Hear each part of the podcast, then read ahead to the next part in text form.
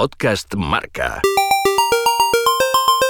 A estas horas hay una historia que todavía no te hemos contado y hoy será la última vez que te la podamos contar.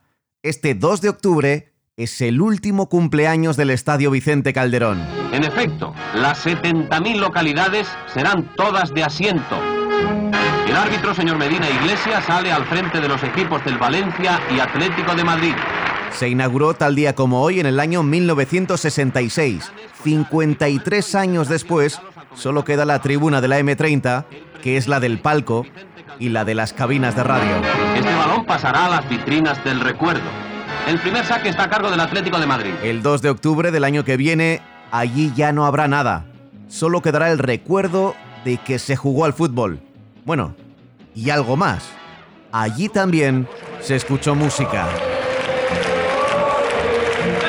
Así que hoy nos ponemos musicales para soplar la última vela y repasamos los grandes conciertos que se vivieron en el Estadio Vicente Calderón. Y empezamos por uno de los últimos. El Beatle Paul McCartney cantó en solitario en 2016. Con 76 años dejó este Yesterday para la historia.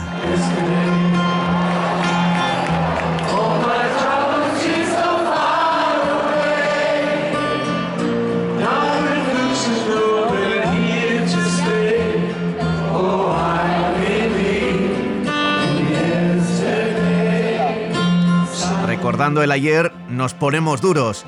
Dos veces, en 2009 y en 2015, recibimos en la ribera del Manzanares a los australianos ACDC.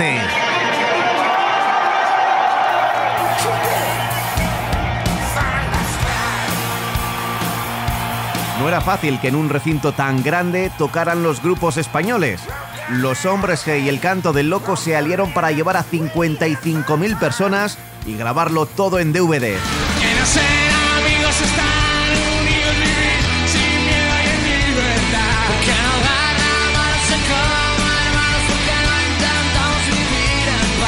Más grandes conciertos. John Bon Jovi hizo temblar la Luminosis en 1996 con M Clan como teloneros.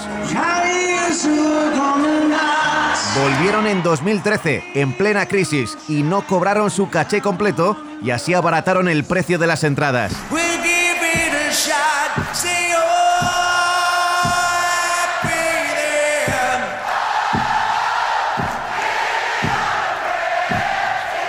Bono, The Adam Clayton y Larry Mullen Jr. sentimos vértigo.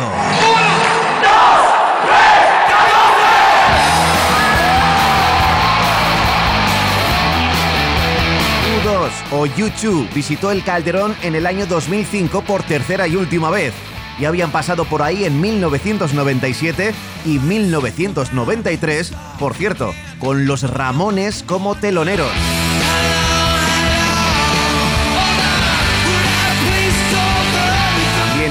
1993, el jefe del Calderón, durante tres horas, dejó de ser Jesús Gil.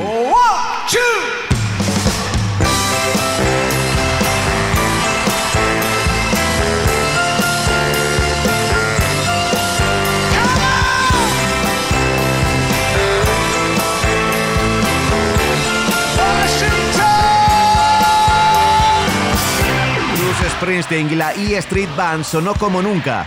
Y es que los primeros años 90 fueron quizá los de los mejores carteles. En el 92, Dire Straits con Mark Knopfler a la cabeza y a la guitarra, y con un Dream Team de músicos que acariciaron como nunca las notas del Sultans of Swing.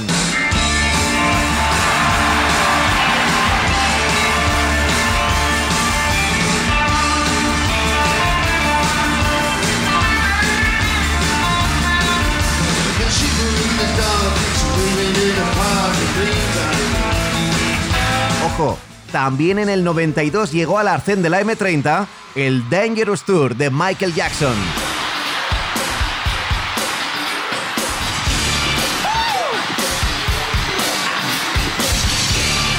Galopantic era doblete de Michael, que ya había pasado por ahí en 1987.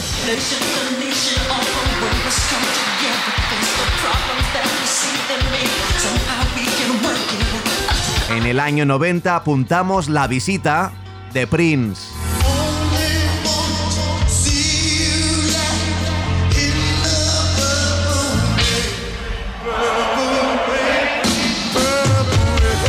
Llevó la lluvia púrpura al cielo de Madrid con Ketama como teloneros.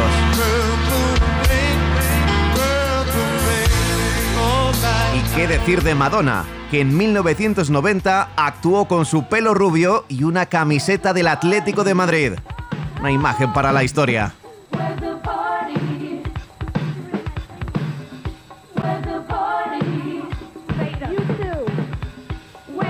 De los 80 destaca obligatoriamente la visita de David Bowie, aunque no llenara las gradas.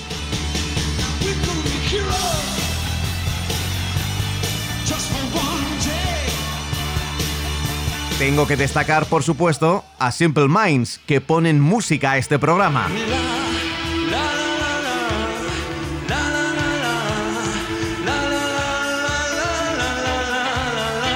Y casi para el final he dejado a los más atléticos. Tienen el récord de comparecencias. Hasta en seis ocasiones tocaron en el andén de pirámides.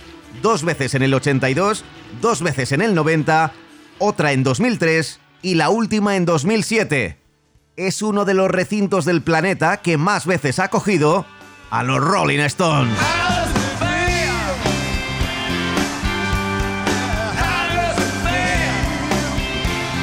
Y preparando esta selección me asaltó la duda. ¿Un atlético como Joaquín Sabina actuó alguna vez en el Vicente Calderón? Pues encabezando un cartel en solitario no, pero acompañado lo hizo dos veces primero en aquel concierto que organizó el Atleti tras ganar el doblete en 1996. Estamos más afónicos que el copón, pero es por, una causa noble, porque llevamos tres días gritando Atleti. Y aunque estuviéramos mudos, estaríamos aquí cantando esta noche que hemos esperado tantos años. Panchito Barona fue el que me metió a mí en el Atleti.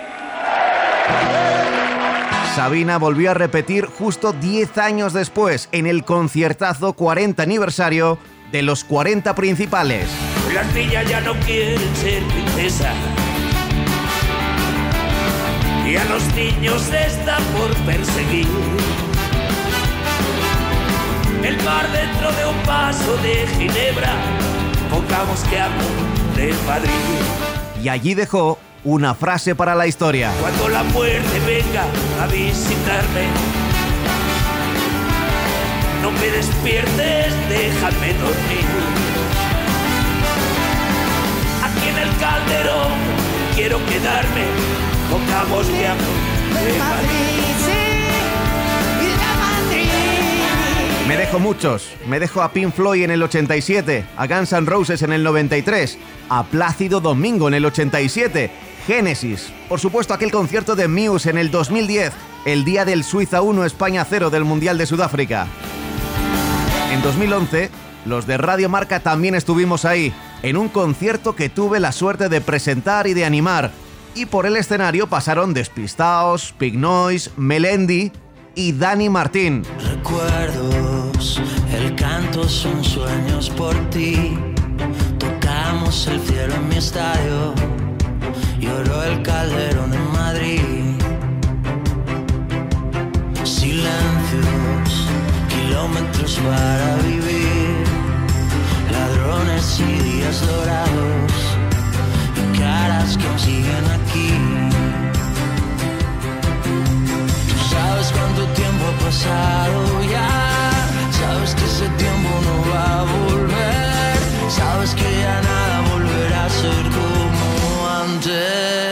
Quizá no fue el mejor concierto del Vicente Calderón, pero nosotros desde aquí lo recordamos con mucho cariño.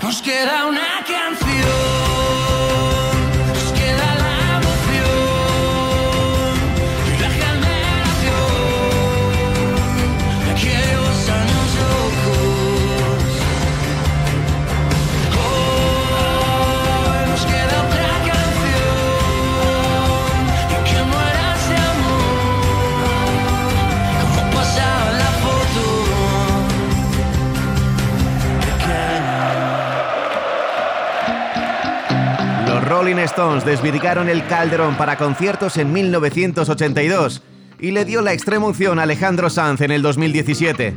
Así que fueron 35 años de conciertos, de las mejores giras y de los músicos más talentosos del planeta. Sé que una figura o una estatua va a recordar al fútbol en el montículo que quedará en lo que antes fue el césped colchonero, pero a mí me gustaría pedir, humildemente, también una placa que dijera, aquí también la música provocó que la gente creyera muchas noches, durante unas horas, que la vida podía ser maravillosa. Pablo Juan Arena.